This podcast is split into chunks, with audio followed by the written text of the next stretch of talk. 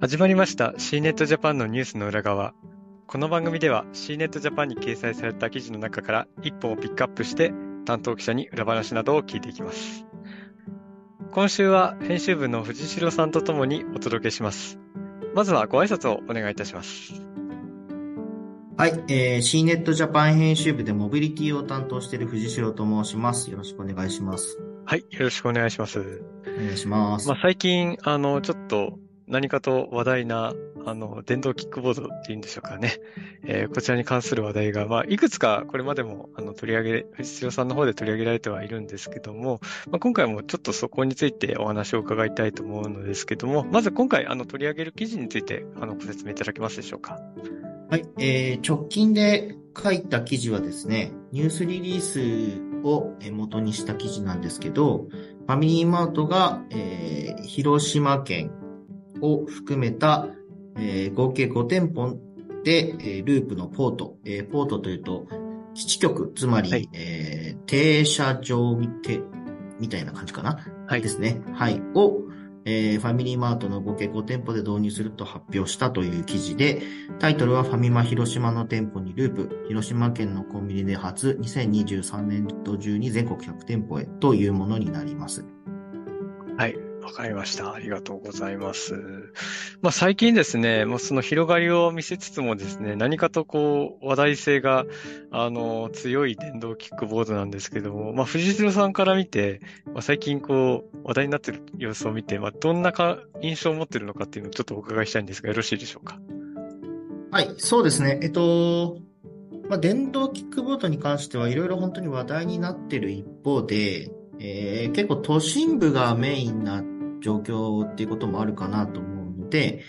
ちょっとその前にバックグラウンドを説明するとですね、はい。えー、ループ、えー、電動キックボード、えー、シェアモビリティですね。なので、キックボードと、あと自転車を、えー、シェアするというサービスを、えー、運営しているループという会社が、えー、電動キックボードをすごい、あの、東京、東京都及び近くで走らせているんですけれども、え、まず、え、少し前にファミリーマートと提携して、ファミリーマートの店舗に、え、ループの、え、基地を、え、いくつも置いていきますよというような発表を、えー、はじ発表してまして、で、え、それでファミリーマートにまずループの基地局が増えているというバックグラウンドがまず一つ目であります。で、もう一歩が、えー、7月1日から、えー、多分こっちが、えー、話の中心になるんですけど、7月1日に施行、せえ、施行したですね、え、改正道路交通法というものがありまして、まあ、すごい簡単に言うと、え、簡単に電動キックボードに、え、ちょっと乗れるような形で、え、7月1日からスタートしていると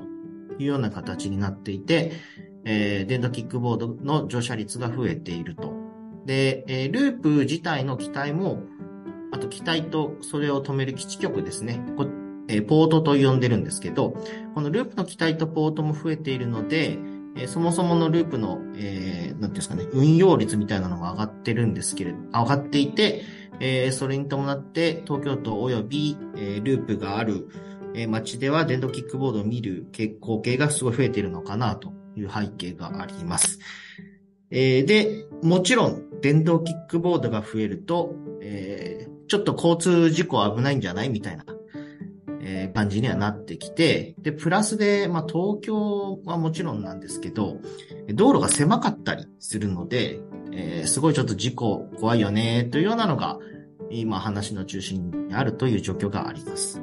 はい。まあ、確かにこう、僕も、まあ、乗ってる方を見た経あの、乗ってる方を見たことは、まあ、あって便利そうだなっていう気持ちと、これがこう日常的になった時に大丈夫かなっていう風な気持ちになってしまうのも、まあちょっと否定できないところがあるんですが、まあ藤代さんから見て、まああの今、その、まあどんどんこう普及段階というか少しずつ普及がし始めてるっていう状況を見てなんか感じることとか思うことってあったりはしますか？そうですね。まあ、いろいろあるんですけど、これもやっぱり一概に言えないすごい難しい問題だなと思うんですけど、ちなみに和也さんは電動キックボード乗ったことあります？ありません。はい、直球で言っちゃいますが。えっと、電動キックボード、私、よく、よくというか、まあ、たまに使うんですけど、はいはい。まあ、まあ、ぶっちゃけちょっと危ないっちゃ危ないですよね。15、6キロ出るので、うんで、やっぱり急に止まるのってなかなか難しいので、ぬ難しい割には電動なので結構早めにスピード出るんですよね。うんなので、乗ってる、えスイスイ乗れる一方で、えーループ今ヘルメットつけなくていい任性になって、はいはい。努力義務みたいな感じですね。はいはい。になっているので、えーちょっとすごい危ないなという印象はあります。で、まあ、ループ、えー電動キックボード乗ったことない方も、えーもしかしたら、えー道路で、を自転車で走るみたいなイメージしていただけるとわかるかと思うんですけど、あの、トラックの横とか自転車走るとめちゃくちゃ危ないじゃないですか。はいはい。もちろん危ないです。あんな感じの光景が今、東京で頻発してるっていう感じですね。で、一方で、えーまあ、簡単に乗れることもあって、えー道路交通法、えー改正したので、えー少し電動キックボードにとっては厳しくなってるんですけど、はいまあ、あの、ね、皆さんもくまなく取り締まってるわけではないので、えーまあ、そういったところの違反も目立つなと。で、すごいわかりやすいところで言うと、例えば今基本、えー電動キックボードは、えー歩道を走ってはいけないんですね。はいはい。一応、えーループはもちろんそうなんですけど、あの、低速度モードみたいなものがあって、はい。その低速度モードであれば歩道でもいいんですけど、はい。えー基本的に普通の速度で走ってるところから低速度モードに切り替えられないんです。なので、一回降りて止めてっていう動作が必要なので、なるほど。そう、なので、あ基本的に歩道を走っているときはめちゃくちゃ遅くなってるっていうのが、えー正しいんですけど、まあ正直そんなの見たことないというか、うん。まあ僕僕が見たことないだけかもしれないんですけど、まあなかなかやっぱり歩道を、えー走っちゃってる人もいるなというのが、えー見受けられますね。うん。で、一方でループもそこはすごい、あの、対策をする気持ちは強くて、えー例えば、えー違反をした人に対しては、えーループからえーアカウント停止をすることができるんですけど、えーループの電動キックボードに乗るためには、自動車免許はいはい。の提出が必要なので、えーそれがえー禁止されるとなると、基本的にその人はもう、えー半永久的にループに乗れないと。うんいうような制裁が待っていたりします。なので、あの、すごい向こう、えループ側も、あの、電動キックボードの安全性というのを確保しようとして、いろいろ手はやってるんですけれども、まあ、ちょっと、あの、現状として、えーギャップがあるなという状況ですかね。ああ、なるほど。確かに歩道を走行できる6キロモードっていうのがあるというのは記事でも、以前の記事でも書かれてはいるんですけども、なかなかこう数字で見ても本当に速いか遅いかってなかなか傍から見てると分かりにくいなっていうのもあったりするので、多分歩道を走っちゃってるとそれだけでなんか、うんって思ってしまうところもひょっとしたら感じるのかなっていう気はしなくもないですね。おそらく、はいあの、あ、遅いなって感じてないということは普通ですね。そうですかね。なるほど。まあ、ただはい、一方で、はい。あの、特に都心に住んでいるとわかるんですけれど、まあ、佐藤さんもおそらくこれは感じることなんですが、やっぱりあの、電車、地下鉄、それからバスがあるところはいいんですけど、あの、ないところもちょくちょくあって、はいはいそこの移動って結構大変ですよね。はい。なんで、あの、ちょっと例えば、あの、歩き、歩行に難がある方が、あの、5分、10分離れたところに行かなければならないとなると、少し確かに、あの、難しい現状もあるので、あの、そういったところにはすごいうってつけだし、うん。あの、アプリでシェアができるというサービスなので、あの、すごい利便性は高いなと。なので、あの、きちんと使えれば、あの、すごいいいサービスなんですけれども、うんうん今きちんと使えている人が、えーちょっと少ない、えーリテラシーの問題というかですね。うんなのでそこら辺ですごい、あの、ちょっと難しい問題になってるかなっていう現状ですかね。まあもちろん僕も自転車自体は乗りますし、それこそまあ旅行行った時観光地とかにレンタサイクルとかがあって、まあ電動あると便利だなみたいなところを感じるところは、まあもちろんあるので、あの、ちゃんと正しく活用できればすごく利便性が高くて、まあ、その未来はきっとあるんだろうなっていう、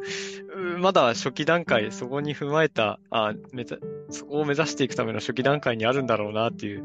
状況ではあるので、一概にこうなんか危険だって声叫ぶのは、またちょっとそれも違うかなとは感じつつも、なんかいい形でちょっと普及してほしいなというか、今のこうざわつき具合を考えると、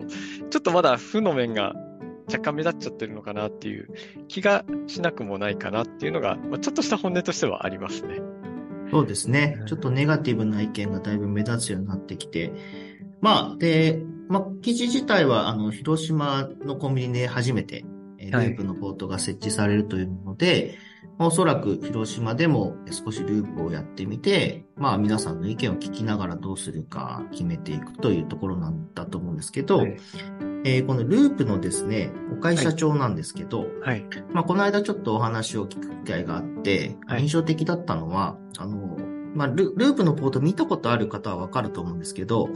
なんかちょっと養生テープで強いもので囲ってあるじゃないですか。はい、はい、はい。なので、ポートを、え新しく設置する及び撤去するがめちゃくちゃ簡単らしいんですね。ああ、なるほど、なるほど。はい。なので、あの、まあ、何かあった時にすぐになくせるし、まあ、逆に、あの、追加もできるということで、うん、あの、その辺の利便性もすごい、えサービスとしてはあるな、というところがありますね。うん、まあ、本当に、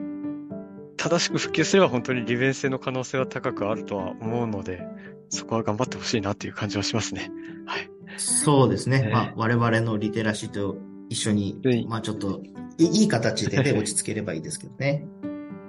まあ本当にこう、例えば自転車とかでも、厳密にみんな道交法を守ってるかっていうと、やっぱりちょっと違ってるっていうのが現実としてある中で、でもやっぱり、これは普通のやっぱり車道と走って、車とね、同じところを走るっていうところで、えー、なかなか難しいのかなっていう感じにしなくもないんですけど、本当に頑張ってほしいなという気持ちは、はい、持ってます。はい。そうですね。私もそう思います。はい、えー、今回はこの辺りで、あの、開きにしたいと思います。え、シーネットジャパンのニュースの裏側は毎週水曜日と金曜日に更新をしております。また次回もお聞きいただければありがたく思います。それでは、えー、終わりにしたいと思います。本日はありがとうございました。ありがとうございました。